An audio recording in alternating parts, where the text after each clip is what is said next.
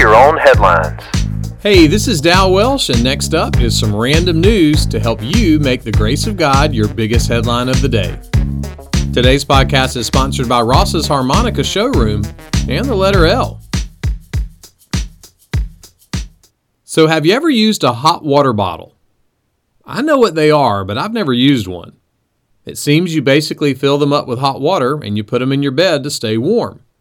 I recently stumbled across the following words luxury hot water bottles.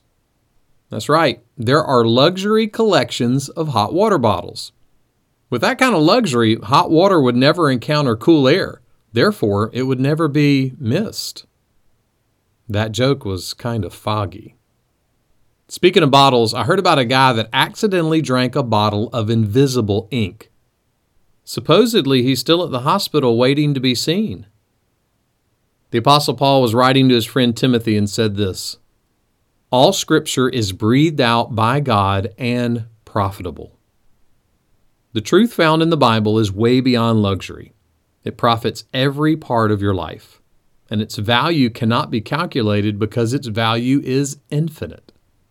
That makes reading the Bible more than just a religious activity. Someone put it kind of like this When you memorize a Bible verse and keep it warm, you have hidden in your heart a divinely inspired expression of the very point of the whole Bible and all of history. So, check out some luxury hot water bottles and don't miss out on the profitable truth in the Bible.